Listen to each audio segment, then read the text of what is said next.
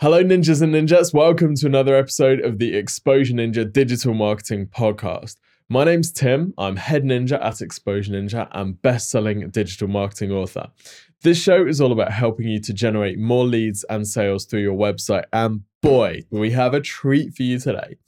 The absolute legend, one and only direct response copywriting hero, John Carlton, has come onto the show um, now, for those of you who who don't know John, he's one of a, a kind of a list of direct response copywriters who was active uh, back in the day of um, direct mail and magazine ads and newspaper ads and infomercials.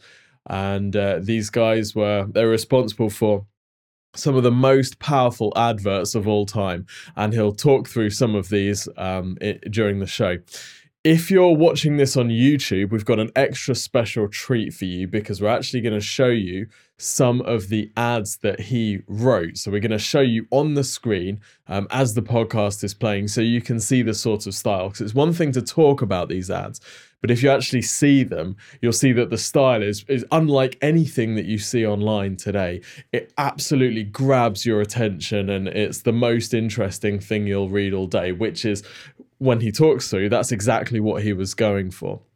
So, real chance to learn from a true legend and take those principles that were so well established and so effective in infomercials, direct mail, magazine, and newspaper ads and translate them to today's world of Facebook ads, YouTube videos, website copy.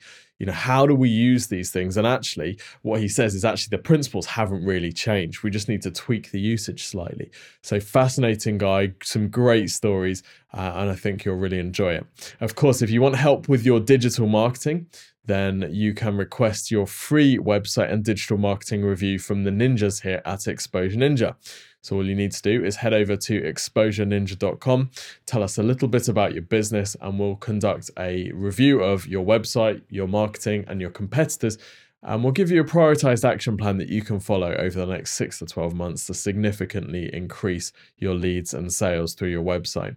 So it's completely free of charge. You go to exposureninja.com and then you can go forward slash review and just fill in the form and request your review. Anyway, Without further ado, I want to unleash the legend, John Carlton.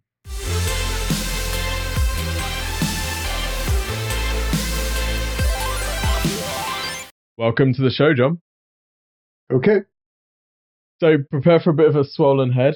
Um, I've been following you for a long time. You're widely regarded as one of the world's uh, leading direct response copywriters, spoken about alongside people like Dan Kennedy and Gary Halbert. Um, in fact, Gary once wrote about you in his letter, said something very nice. Um, so, firstly, thank you for coming onto the show to share your experience with direct response copy. Perhaps for people who are used to thinking of copy as a, uh, a tool to make websites rank, um, you come from a very different place, don't you? You come from a place where copy is actually used to persuade people to buy. So perhaps we could start by your definition of, of what makes good copy. Well, I am old school. I have uh, a foot in both worlds the old school world of direct mail, print advertising, and really face to face salesmanship. And I was a very early adopter of online marketing. I was one of the first guys on the web. My blog goes back to 2004. Um, so I've been I've been an enthusiastic uh, participant in both of those worlds, and um, the one thing that hasn't changed in copy is the fact that it is salesmanship in print. Uh, that that was coined a long time ago. Uh, a lot of the uh, copywriters, the top copywriters you'll meet or you'll hear from or probably deal with if you start to get into what we call the A list, which are writers that you can just go to. You're going to pay a lot of money and they're going to make the stuff work really well. Um, they are all steeped in writing about copy that goes back to the 1920s and even earlier.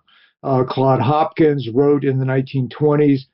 Um, and there's like a secret club of direct response copywriters who are really um, interested in what what the older principles are because those principles never changed. Uh, we we talk about somebody once found out that there were actually used chariot salesmen in ancient Rome, and we imagine they were using the same tactics that that people use now to sell used cars. Um, there's there's a certain way to persuade a human being, and the general thing that we call it is salesmanship. But really, you're taking a human being as one of the most reluctant, stubborn, skeptical animals on the planet. It's almost impossible to get them to just do what you want them to do. So, learning salesmanship is about learning uh, persuasion. It's about learning how to bond, and especially for direct response, how to incite action, whether it is click on this link or buy this product or move to the next step in the process, whatever it is, you have to get people off of their ass to be able to do that. I talk about the typical client being a somnambulant blob welded to the couch so firmly that he wouldn't, you know, move to escape a burning house. And you have to get him to pick up the phone or click on a link or somehow get his wallet out and pull out his credit card and, and start and start to make the buying decisions that that make a business thrive. And it's not something simple. It's very easy to get someone to say, yeah, you know that that's a pretty good offer you got there. That's that's pretty neat. Maybe someday down the road when I really really need it, I think maybe I'll, I'll remember it, give it a try. That's easy to get to. Much harder is to get them to that. Oh, wait on a second. Let me get my credit card out. Don't you dare go away while I while I punch in all the numbers. Um, huge territory between those two states, and most people only get to that point of just having people say, "Yeah, that's a really good product you got there." and they don't go any further. So direct response is all about inciting action, and it's not a simple thing to do. For sure. Um, I, I guess these days, you know, and, and, agencies like us are partly guilty of, of fueling this. We're told that everything has changed in marketing, you know, marketing 2.0, then marketing 3.0, and how this new Facebook ads thing has come and just changed everything. Yeah how much, in your opinion, has actually changed since the days of Claude Hopkins or since the days of infomercial when it comes to copy and what actually makes people buy? Not a lot. I have 20 year, actually older than 25 and even 30 year old ads that are still generating royalties for me. They started out as direct mail pieces or print ads in magazines or newspapers. They, when the web got going, in the early aughts, they got changed to web copy pretty much verbatim. And then when uh, video sales letters started being the thing, they got changed to video sales letters. Very few changes in the copy. The only changes in the copy were the response elements. It's like, here's what you need to do now. So rather than fill out this coupon or call this 800 number, it's click on this link and things like that. So no changes at all. These things are still running. They run regularly. I get checks every month for them. And so there nothing's really changed. One of the advantages of understanding direct response copywriting is that most of the advertising world has no clue what it's about. They they certainly toss the phrase around and they can even talk about it. Maybe they've read a few books, but they don't understand all of the implications. And it's why the top direct response copywriters are the highest paid writers in the world. Um, because they know how to translate good salesmanship into print and make it work. So the the differences that have happened have, yes, there's a difference in um, in uh, attention spans. Yet a lot of the VSLs go up to 30 minutes. Um, uh, there's I, I, the way I've changed my writing is I used to write. Uh, older writers like me were trained to uh, respect space because if you had an extra page in a direct mail piece or you had an, or your ad went longer uh, in say a print ad in a magazine or a newspaper you had to pay for that. So we we tended to write in large paragraphs and we tended to block things together. Um, online you don't have to do that. Space is a luxury that we all enjoy. So i've gone to almost single sentence paragraphs and zipping people down because i want them to move you know, I want them to uh, go down a, another page and another page and another page as they go. I want to make it a breathless ride.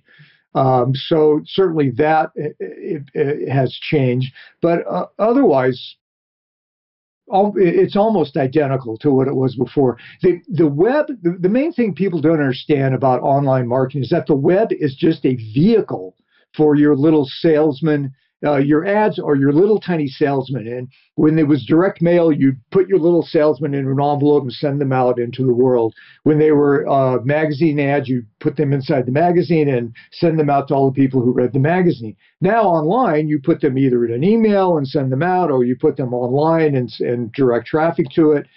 But it's the same thing. The, the web is just a vehicle. There will be other vehicles coming along soon. The only thing we haven't conquered is smell so, if, you know, the next big thing will be computers that can actually have smell involved, which would be great for advertisers because smell, uh, certain smells generate memories, and you can lock people into NLP, um, you know, memory sequences and things like that. So, but otherwise, it's just the web is a great vehicle because it combines visual, it, it combines AV, audio, audio visual. Uh, you can have just writing, you can have streaming, you, uh, video, you can have all kinds of different ways of doing it. It's still just a medium. It's not that much different than television and print advertising and door to door, people, you know, knocking on the door and, and talking to you. Does that make sense? Yeah, yeah, absolutely. The somnambulant blob just has a phone rather than a TV remote control or a newspaper completely. That's um, right. So let's let's talk about website copy specifically. So website copy is is often an afterthought. Um, we have a page that's designed, and we know we need to fill it with some kind of text. If if we apply the the principles that you're talking about and, and write good salesmanship in, in print on a website, what sort of difference can that make to the performance of a website? Lots of people think about you know things like layout and having a nice clear call to action those are the things that make an impact on a website. But actually if we look at the copy what's the impact that a good copy can have on a website's performance? You know you talking about you know putting blocks of copy in there that takes me back to some of my first jobs back in the 1980s when I would go in and I would have to work with designers when I was working with agencies and writing. And the designer would present me a design and say, here's where the copy goes. And he'd give me a little tiny space in this huge ad. He said, I, I, I want copy to be gray floating blocks of distraction. And it's like he thought the design was going to work. And that's when I learned to get really hardcore about stuff. I used to get in their faces and they'd have to separate me from the designer. I would refuse to work with certain guys. And I would challenge the client, who was the agency, to run my copy with no design at all, just straight, you know, typed letters versus whatever the other guy do. And of course, I would win every time. And so you, you eventually develop a, a um, the, the top writers, the A list, as I call them, a writer to prove themselves. You don't go to a A-list writer and say, "Send me some samples, maybe we'll hire." You go to them and you beg them to find an open space in their calendar over the next next year at their price. Um, and the way they get to that point is by winning, is by is by actually making ads work. So um, yeah, uh, the the the battle between design and copy will never end. Um, I, I used to joke about getting designers fired. I was a designer for a while. I understand the designer mindset. There are a bunch of designers. The top, the A list of designers out there work for the largest mailers, like like I don't know if you guys know the financial giants like Agora Publishing and things like that. The designers that work for those guys are really steeped in direct response, and they know that copy is king. So they are going to make their designs make the copy pop. They're going to the the, the designs are going to make make the, the the copy is is the star of the show and they're going to make that. And everything else it, the only job of every other element of the design is to make the copy more readable um, and have more effect. So uh, some of these designers come in and they will help the copy. They they start with a pretty much a block of copy that the writer writes and then whether they're doing a VSL or they're doing a static page online, they will add pictures, they will add color, they will they will change the fonts, they will they will indent certain things, expand other things, they will do other things, but it's not for design, it's for readability and for the salesmanship that's going on. So it's kind of like taking a raw salesman. You know, I used to joke that when I was training people, I would rather take a near illiterate um, salesman, street salesman, and turn him into a copywriter than to start with a professor with a you know a, professor in a business school who's who's giving out business degrees because he won't know how to sell. It's more important to know how to sell. You can dress that up. You can take the illiterate guy and teach him to read. You can you can change his clothes. You can give him a haircut and and and clean him up and put him out there. And he's going to know how to sell. He's going to make that happen. You start with the guy that looks really good and try to teach him to sell. That's a whole different uh, ball game, and that's much much more difficult to do. So the advantage that direct response people have is understanding salesmanship. It's the secret sauce to everything good that happens in business. And smart people don't try to don't try to throttle that in in the least bit. Yeah, for sure. So. Uh, so for the listener who's thinking, "Oh shit, my copy's probably not up to scratch," what are some of the, I guess, the biggest sins that you see people making today that they should go and look through their website copy? Just taking it as an example, um, to, to see if there's anything there that could be holding back the performance of their site. Sure, I I deal with this a lot in my coaching. I, I, consult with a lot of people, and it almost always gets down to the actual copy. Um, it's not not being interesting, not trying to persuade, not not bonding with the person, not having a conversation. Read your copy out loud, and then imagine your customer. Um, each each ad that goes out there, each time you write something, whether it's an email or a web page or a video or you send out direct mail, you're you're you're handling people one at a time. I call it I to thou writing, but it's just basically you and the person you're talking to, and you're trying to make a sale. And the the the attitude I want is if you've ever been in a room, you look over to, uh, say you're at a party, you look over and there's two people with chairs pulled face to face. They're leaning to they're leaning close to each other. They're talking in hushed, excited tones. That's what I want my ads to do. I want that conversation. Now, in most ads, you can only have a one-sided conversation. But if you have empathy, if you understand what's going on in your prospect's mind, then you can fill in the blanks and you can start to answer their questions or or voice their questions. So you can say, right about now, you're thinking I'm full of beans, right? And then you answer that um, the baby. Is that a baby monitor? Yeah, it's my little boy Luca. He's like oh, ten months old, sweet. having a great time. That's great. That's great. He's going to be a monster uh, marketer, I can tell. Absolutely. Um, yeah. So where was it? Oh, see, so, so that, that that conversation. So take your copy, whatever it is, and imagine you're sitting across from one of your hottest prospects and and your part of the conversation is your copy. Read it out loud and imagine the response that somebody's going to have. Even better take it out and actually actually do it to somebody. Actually read that to somebody and watch what their responses are. If their eyes start rolling or they yawn or they make an excuse and want to leave the room then you're just you're just talking. You're talking at somebody. Great copy is talking with somebody. There's bonding going on. There's persuasion. There's give and take. There, and again, tons and tons and tons of, of empathy. And it's a it's a conversation. It's a it's a it's two human beings having an interaction. And most people don't write that way. They write in generalities, you know, or they write in platitudes, or they or they talk at people, and and that's just a no-no have a freaking conversation with the most important person in your life right now, the prospect who just needs to be convinced enough to click on the link, to send you his credit card, to do whatever the next step is you want. If you can't convince a hot prospect to do that with the copy you're using, you're certainly not going to not to not going to uh, persuade lukewarm or cold prospects it's it's going to feel quite scary for people to take this approach, isn't it? Because I think there's an expectation, particularly on the website, that everything needs to feel professional and it needs that we need to talk in this kind of bland corporate tone. Otherwise, people are going to think, you know, less of, of, of our companies. Is that something that you find yourself coming up against? Are you dealing with a lot of large companies like uh, General Motors? Uh, well, sometimes BMW. large companies, but but also smaller companies can be guilty of this because they look up to the large companies and say, "Ah, oh, we want to be big like General Motors, so we need to talk like that." So, I, I get this a lot, and people people say, "What about my reputation? I can't." Yeah.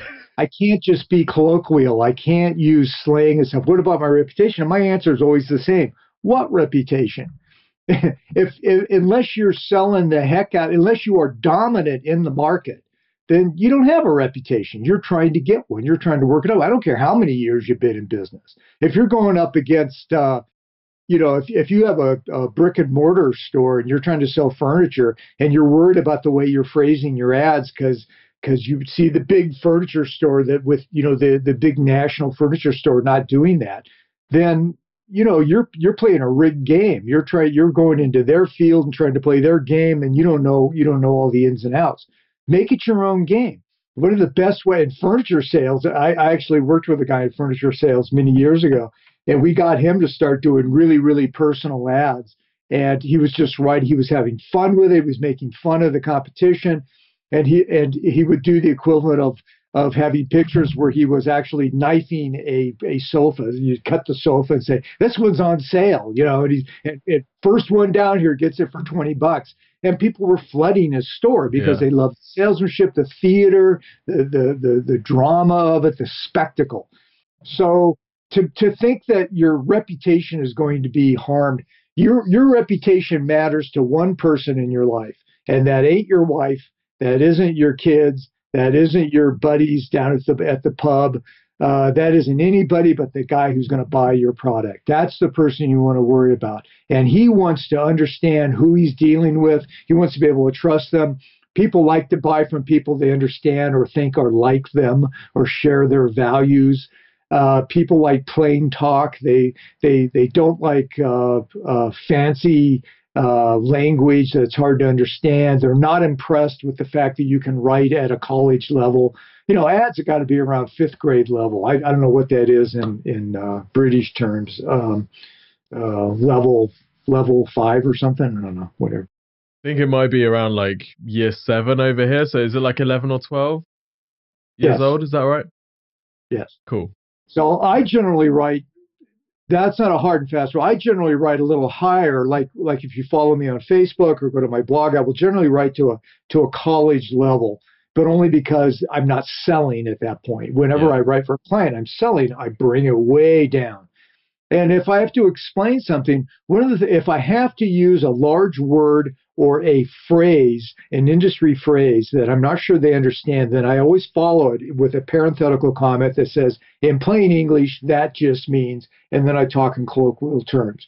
So always bringing it down to ne- never assume they understand what you're talking about. You know, a huge thing that people do is when they think, okay, I'm going to start talking in slang or I'm going to start talking colloquially, colloquially and they start using phrases that are only well known among the insiders in the industry, forgetting that their customers aren't insiders. That's why they're coming to you to, for help or, or to buy. So you got to keep explaining them. Never assume that they're as hip as you are. Your customer needs something, is in some level of trauma, either because he needs what you have or he's been looking for what you have and has never found it, or is worried about the consequences of having it or not having it. All kinds of things are going on in his head. So he's not you. He's not he's not hip to all the details of this. So you gotta you gotta make all this palatable to them and you use language to do it. Yeah, for sure. I think that approach is also quite disarming, isn't it? Because it makes the reader feel this person is just like me, and they're not I, I, it doesn't feel like i'm being sold to necessarily or it doesn't feel like someone's trying to manipulate me because it's all very colloquial and plain english people who say they don't want to be sold I, it's perfectly understandable and in, in this modern age we are inundated with with with uh, with ads and people every, you can't turn around you can't even every time the phone rings now with it, it, it could be a robocall you know over over here in the states we get 70% of the calls we receive on our cell phones are robo calls trying to sell us or trying to scam us on on uh, on credit card stuff. It's it's it's an epidemic and it's really bad. So people feel like they have to steel themselves against being sold. But really, if you become a problem solver as opposed to a salesman in their eyes, you're still selling, but you are you are you you understand their situation. You understand what they're going through. You have a solution. It's a solution they should probably jump on right now. And if you what I tell marketers is that if you have the solution to your prospect's problem or you or you have an answer to whatever is ailing him in life or whatever is keep holding him back. And you don't use every salesmanship tactic in the book to get him to act then shame on you.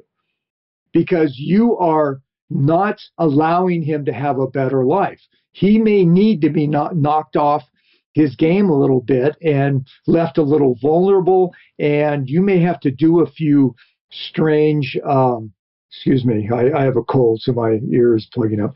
You you may have to pull out some tricks and things like, you know, there's only five left.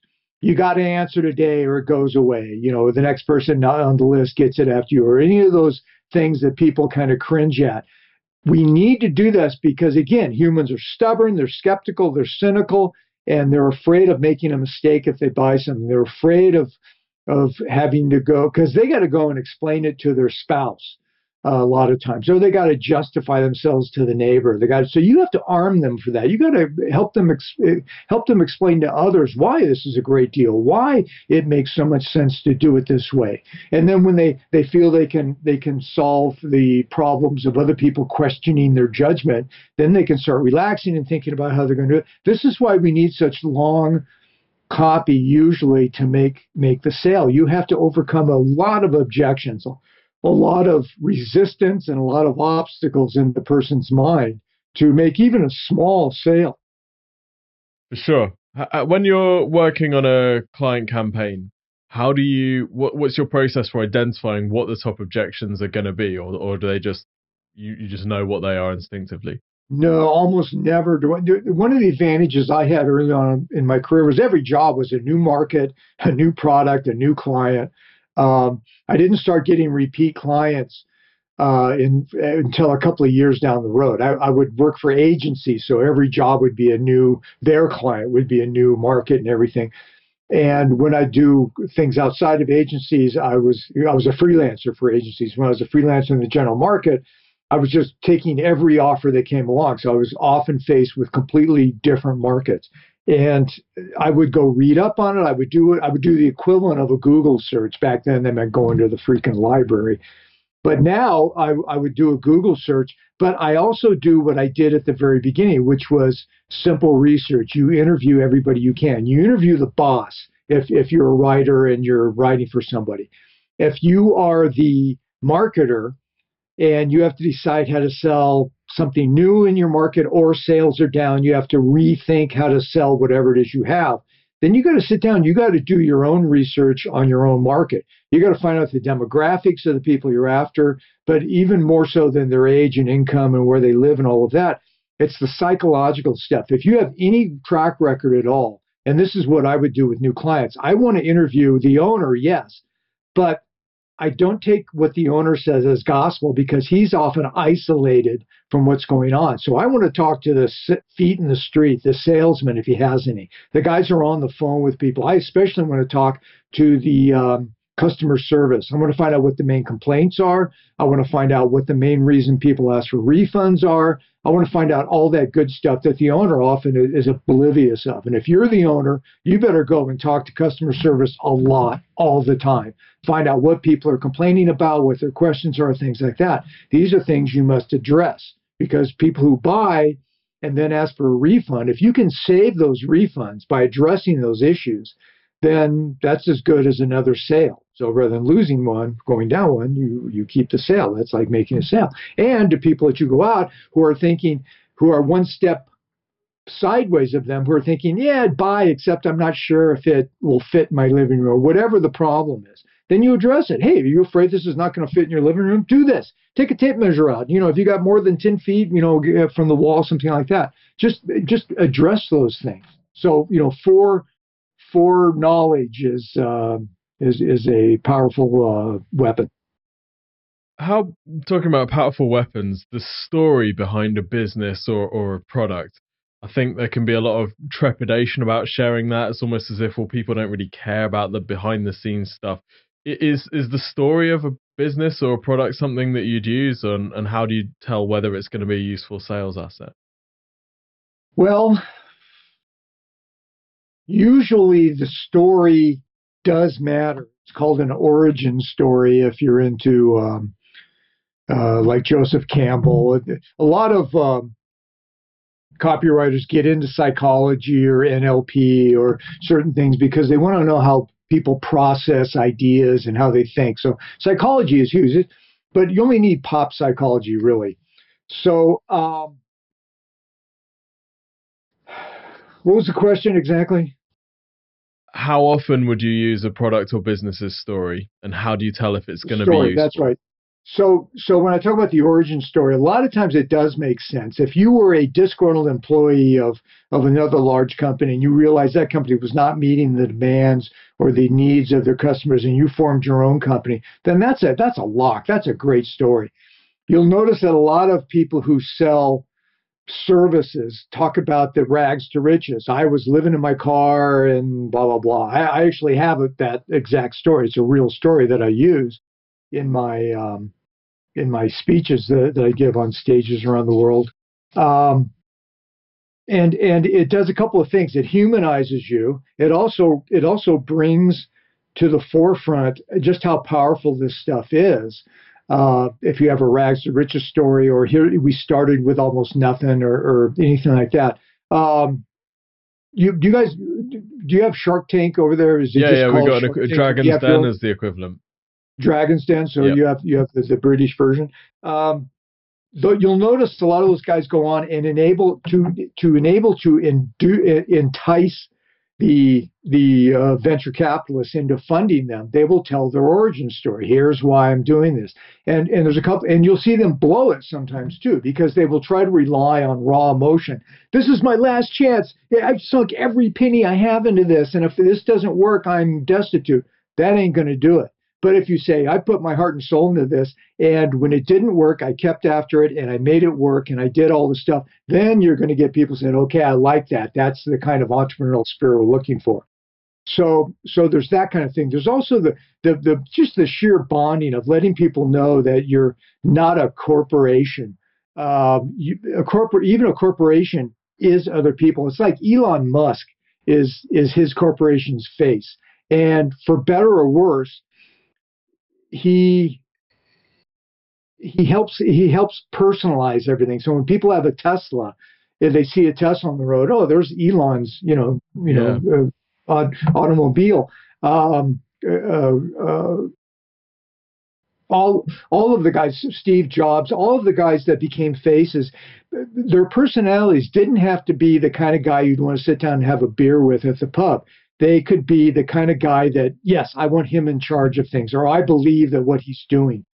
So um, the, the the origin it depends. If you have a boring origin story, you know, yes, I was born with a silver spoon in my mouth. I went to the finest schools. My father gifted me this business. You know, then that, that's not a story unless you could turn it around and make fun of yourself at the end. And I took that those gifts and I immediately ran everything in the ground one day away from bankruptcy. How did I turn it around? I blank, and then you move on. So yeah. So it's it's it's kind of like you know, the advertising is like a big cocktail party. You got to meet strangers, and you have to, you know, one of the things we talk about with the USP, which is the unique, uh, uh, unique uh, sales positioning term that you have, is it needs to be a part of an elevator chat. An elevator chat is you're in an elevator going from the ninth floor to the ground floor with somebody who would be a hot prospect if you could only tell him in that time from the ninth floor to the first floor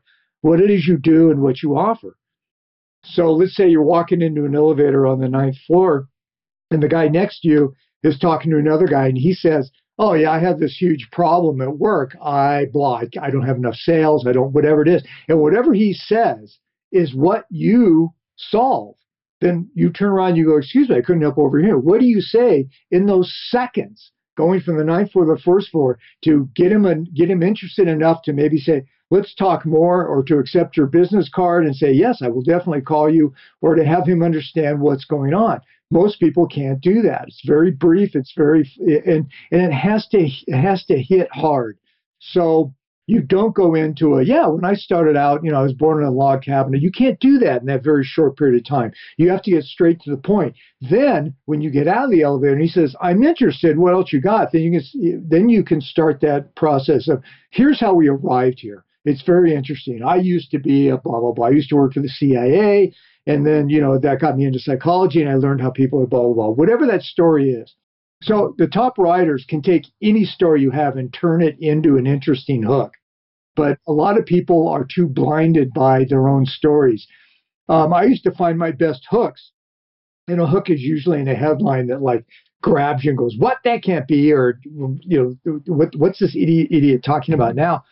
I, I used to find my best hooks by getting the the um, uh, person who who was running the company, my client, to talk about his old stories. And he would often say, eh, "We have an old story about blah blah blah, but I don't I don't like telling that anymore because everyone's bored by it." And what he means is that his wife doesn't want to hear it anymore, his family's tired of hearing it, his buddies at the pub don't want to hear it, and his colleagues don't want to hear the stories anymore.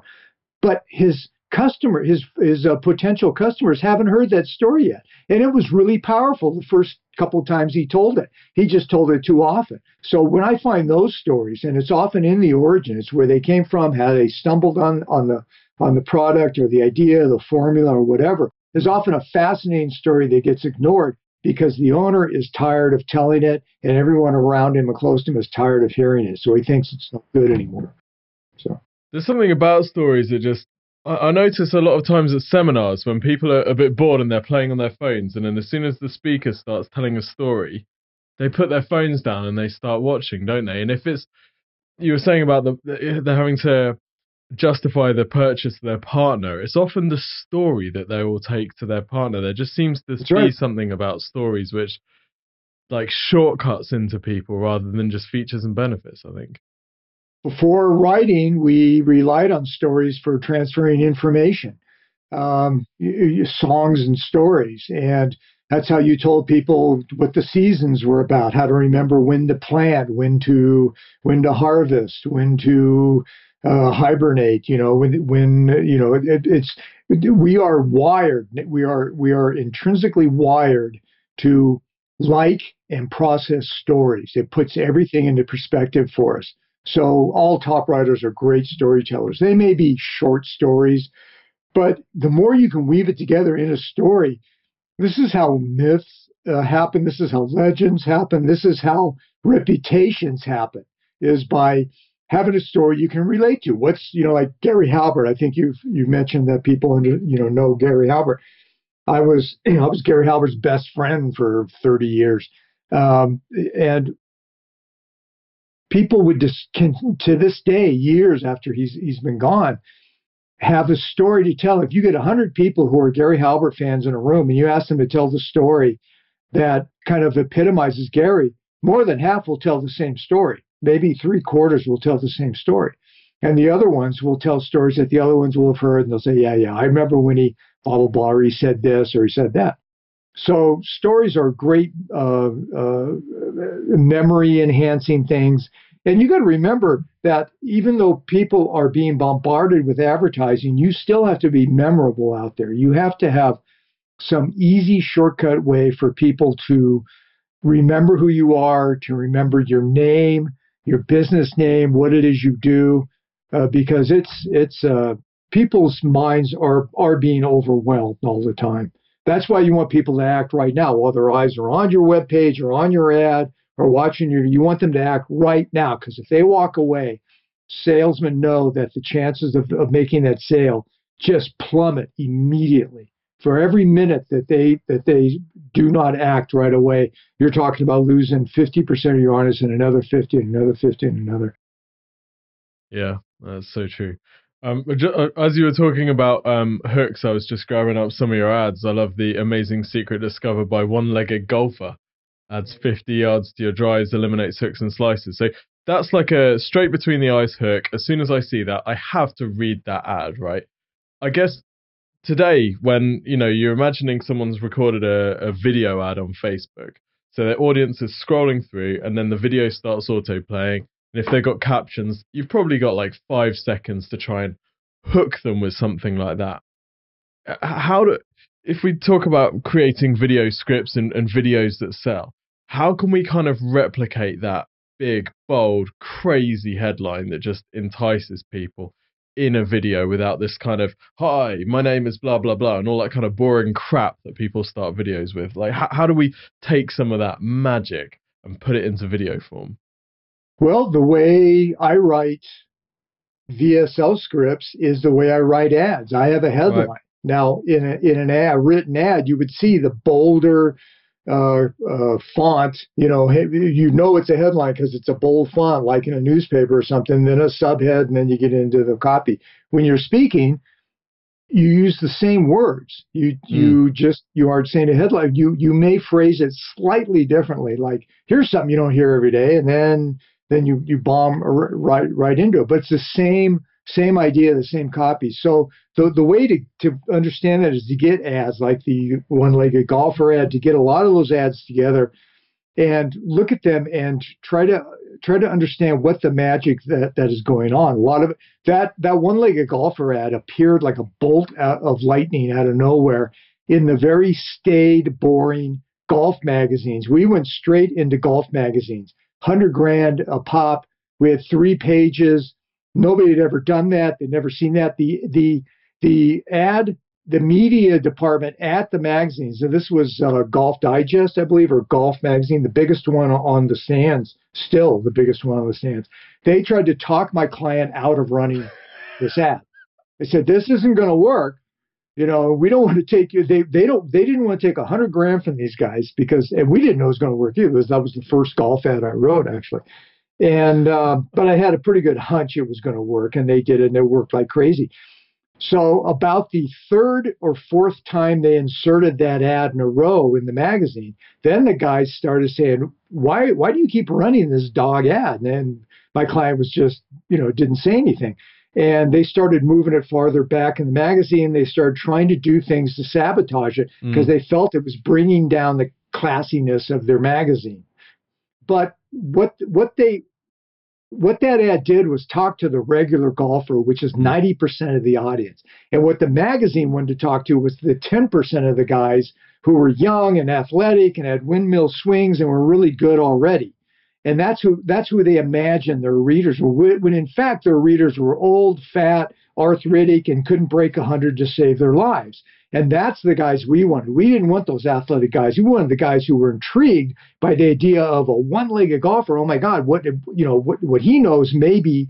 So, and the, the the copy of that ad talks about I don't care what kind of shape you're in. And the next ad I wrote was about a guy who had who had arthritis. He was like 60 years old. I've got to find that one. That is a brilliant headline Way overweight. Well. Yeah, it was like he humiliates PGA pros on this secret. Uh, and it's a true story. The the pros play, you know, when they're not playing for the camera, they play their own games and they play with their own money. If they lose, they're not, mm. or if they win, they're not winning a corporate sponsor's money. They're winning the other. The other guy pulls out his wallet and shells out, you know, 50 grand.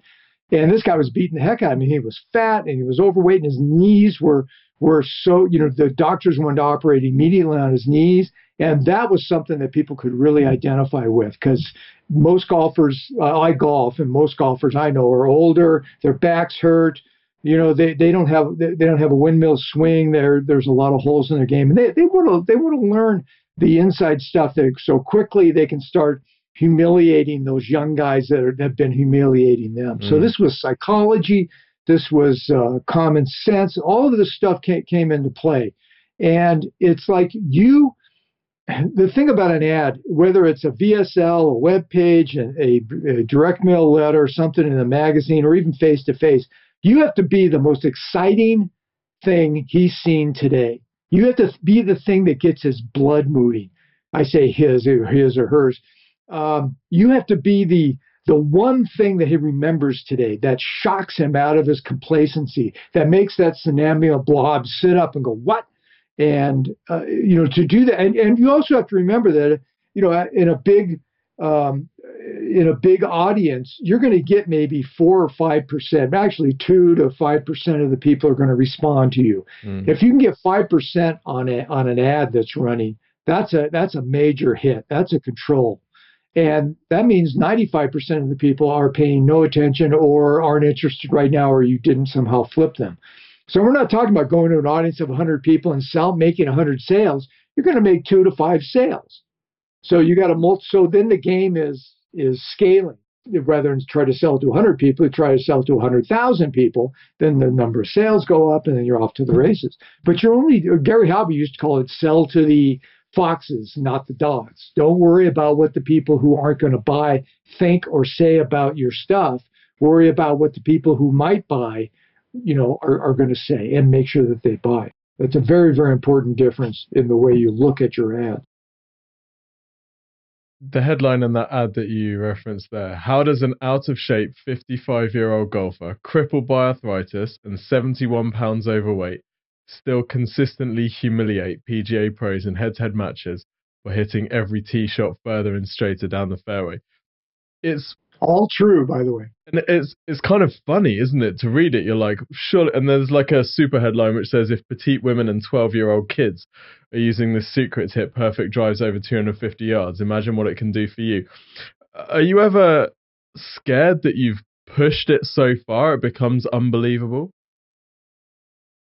So that client, I don't know if you know the story, but I had actually retired from business for a little while. I uh, I, I quit working with. I was working very closely with Gary Halbert. I just took a break. I took a couple of years off, and I formed a three-piece rock and roll band and played in biker bars all over northern Nevada. Um, and was having a lot of fun and just dabbling. I was living off my royalties, so I, I was living the life. This client wanted me to write for them. They were desperate for me to write for them, and I said, and they said, "What will it take?" And I said, "You know, a very high percentage of every sale you make, and you got to run everything I write. And they said, We will do that. We will run everything you write word for word as you write, and we will take the heat. The only thing they would, would they might want to negotiate certain legal claims, but I'm very careful about legal claims anyway.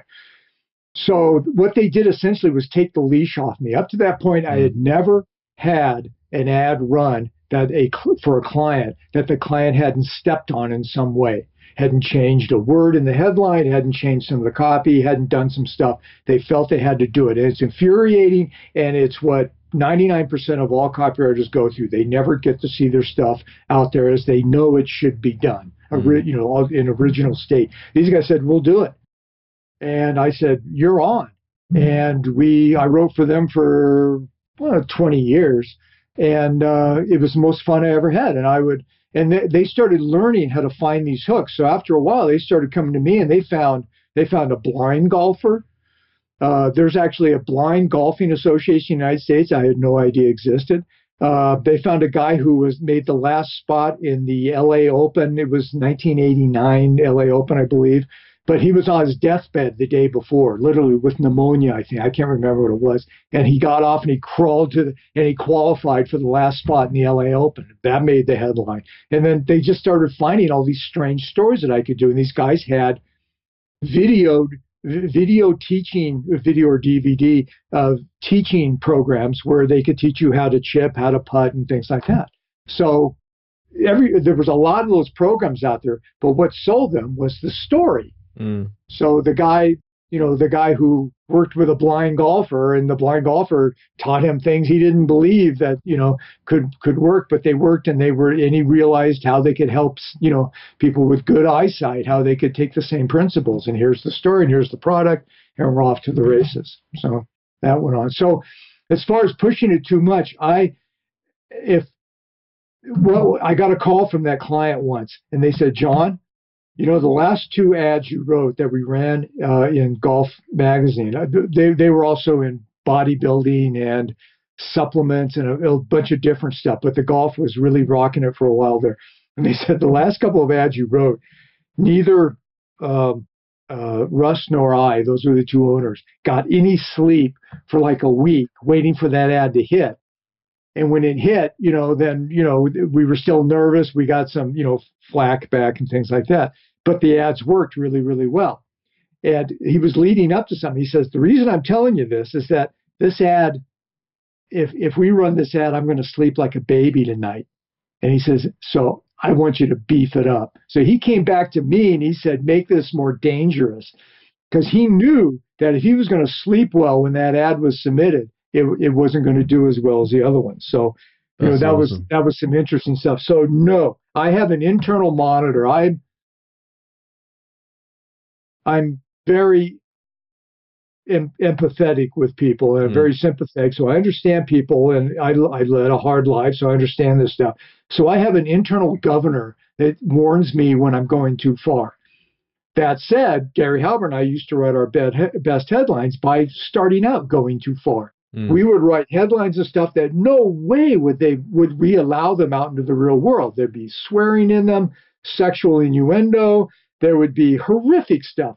But from that, the genesis of the idea, what if we could sort of say that, but not in those words? Mm. What if we could make people think there was a sexual element here, or, or make people understand the sexual element, or make people understand these things, but not say it, so couch it, so we would walk it back. We'd start out over the line and walk it back till we're just inside the line, and that's the perfect headline. Most people, they write ads, they start meek and they try to beef it up. Yeah. That doesn't work. So if we want to study the most unfiltered John Carlton possible, go and check out the golf ads. Is that what you're saying?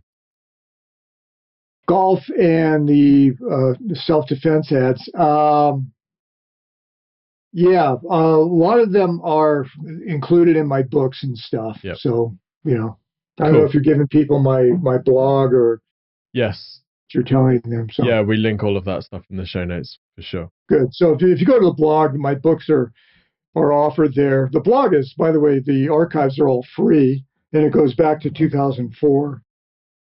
So that's a, uh, and I talk about a lot of this stuff. It's all it's all aimed at entrepreneurs and writers and marketers and business people. So it's a hell of a resource. Well, that was fun. Yeah. Um. Cool. Are you okay for another five minutes, John? Is that all right? Sure. Awesome. Um. So I want to ask you about email. Um. I know that you know whether it's the A pile or B pile, or I think Dan Kennedy said people sorting their mail over the waste paper that was, basket. No, that was Gary Halbert. Was that Gary that Halbert? Um, the A pile B pile speech. Yeah.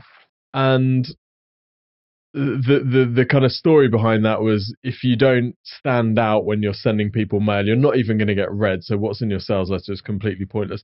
Obviously nowadays we have email. Um, and the same kind of principles apply, but now we've got things like Gmail actually filtering out your emails so you don't even get through to people in the first place.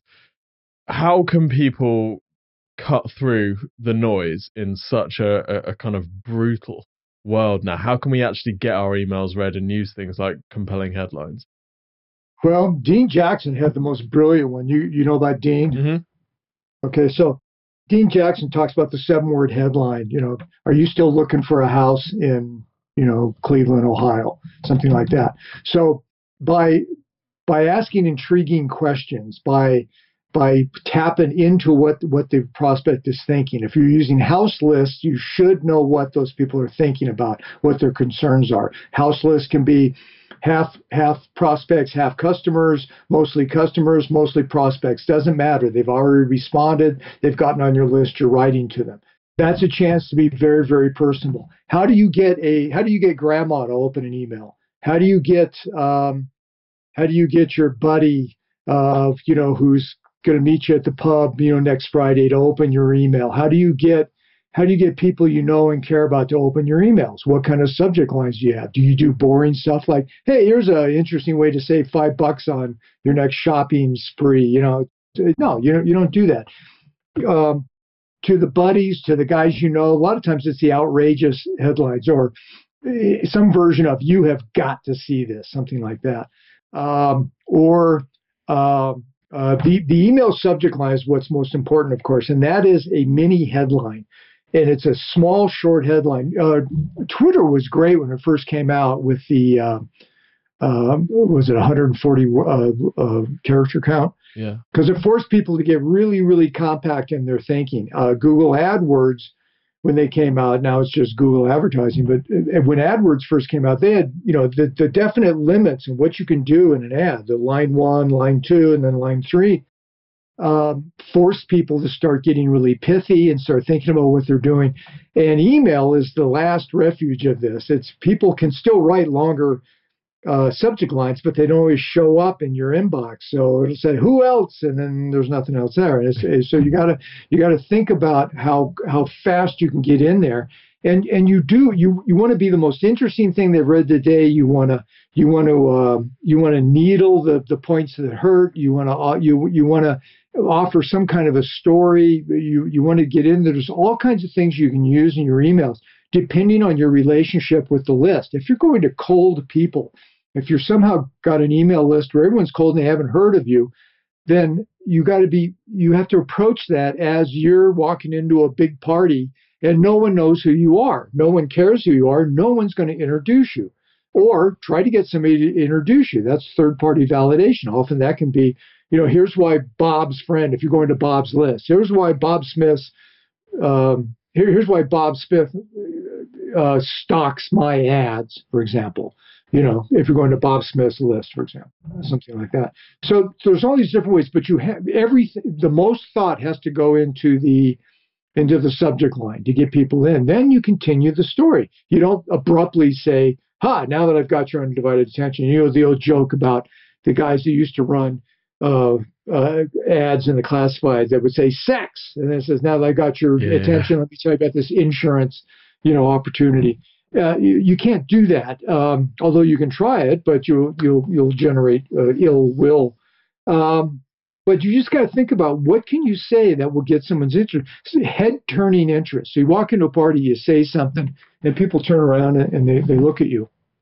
Um, it's your job to understand what irks them, what excites them, what they hate, what they love, what they uh, what they're most interested, what kind of pain they're going through, things like that. So you don't try to come in in a roundabout way or lackadaisical. You come in and you shock people, or you let people know you know what they're thinking, or you you know you you you start a conversation that's going to be the most exciting thing that's happened to them today, mm. even in an email. As far as length of email, I do both short and long. Sometimes very short ones leads to a link and then it takes off. So the job of the email is to get them to hit the link to go to the blog or somewhere else where the main the main sales pitch happens. So the job of the email is just to get them to hit the link. That's all I'm thinking about. I'm not thinking about the sale, nothing. Yeah. Sometimes the email does some selling. If the email is doing the selling, then it needs to be a, a lot longer and the story has to be more intense. And you're essentially doing a very long uh, email. I've made those work. They generally don't work as well.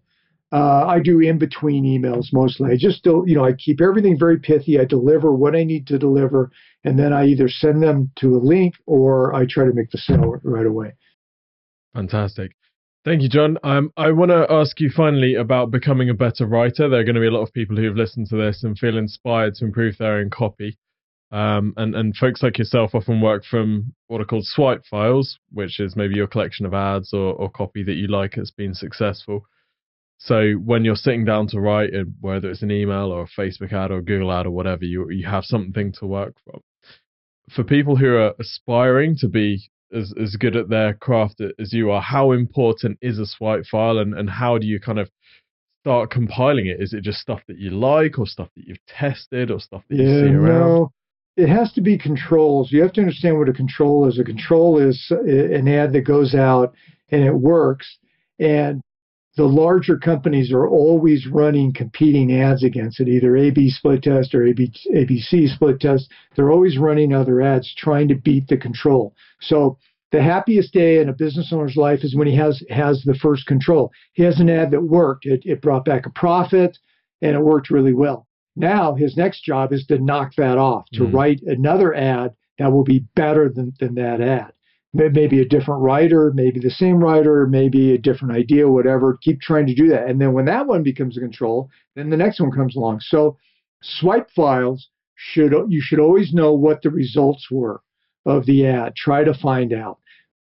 In in the old days, if you saw an ad appear in a magazine over and over again, you could assume it was a winner because they wouldn't run a loser. Mm. Um, online it's how long the things are I, I, I often not often i have gotten clients to call competitors before and just ask them hey i just noticed you guys are running a new ad is that working and the person on the phone will say, "Yeah, it's the best ad we've run, you know, in six months." You know, so, and that's fair. That's you know, all yeah, fair yeah. in love and war. So that kind of uh, that kind of research counts. Um, it, when I was doing direct mail, I used to get some of the best direct mail. I had an in to what was working or not because I knew people who knew people at the agency, so I'd find out. So I never tried to tear apart and research any of the losers. I would look at them and and maybe try to see what went wrong. But the ones I studied were the winners, and I mm. break them down. Where you know what, what is he saying here? How is this leading me to the next part of the letter? Things like that. So if you can get controls, um, and usually it's by you know repetition, how often they you see them, uh, or try to find out if they worked. Then you know, there are some top writers, some A-list writers who only write from their swipe files. They would mm. they will reach down, they'll pick up my you know one-legged golfer ad, and they're selling mouse traps now, or they're selling so, you know insurance, and they'll say, how could I make that work for insurance? What could I change? And mm. they'll actually. I actually gave a seminar about I don't know 10 years ago called License to Steal. And I actually taught people how to take my ads, just my ads, and convert them to whatever they were doing. So it doesn't matter that I was selling golf. If you say the one legged golfer, so the one legged golfer, if you're selling mouse traps, it's going to be something about a guy who is in pest control or something like that, and something odd, like the blind pest control guy or mm. you know whatever. So you you can fit that in. So you you begin to you understand the little chunks of salesmanship that happen in headlines and copy all all the way through the entire process. You say, I could I could use that for whatever I'm doing. And yeah, there are a number of writers, not all of them. Most of us like to do original stuff, but some writers just rely on their swipe files for mm-hmm. inspiration, for ideas on headlines, and uh, for actual actual headlines with just a few changes to make it work for them.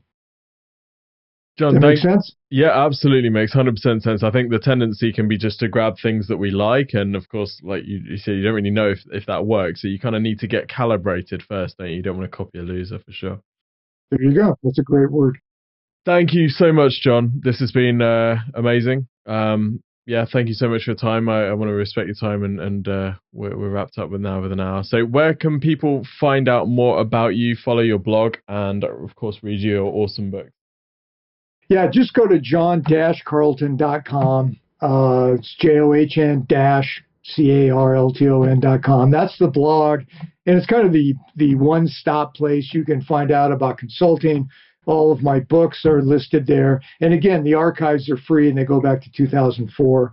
Um, and I would suggest that you sign up at the very top. There's a free special report, something about 11 blunders and you sign up there and you will be alerted to when there's a new blog post and you can find out other things that's going on. If I'm going to be speaking somewhere, I'm going to be uh, holding a mastermind in some city, you'll find out about it. And uh, that's the best way is to get on my list and uh, you know take it from there. Awesome. So go go to the blog and feast. That would be the my advice. John, thank you so much for your time today, buddy. Much appreciated. Yes, appreciate it. Thank you, Tim.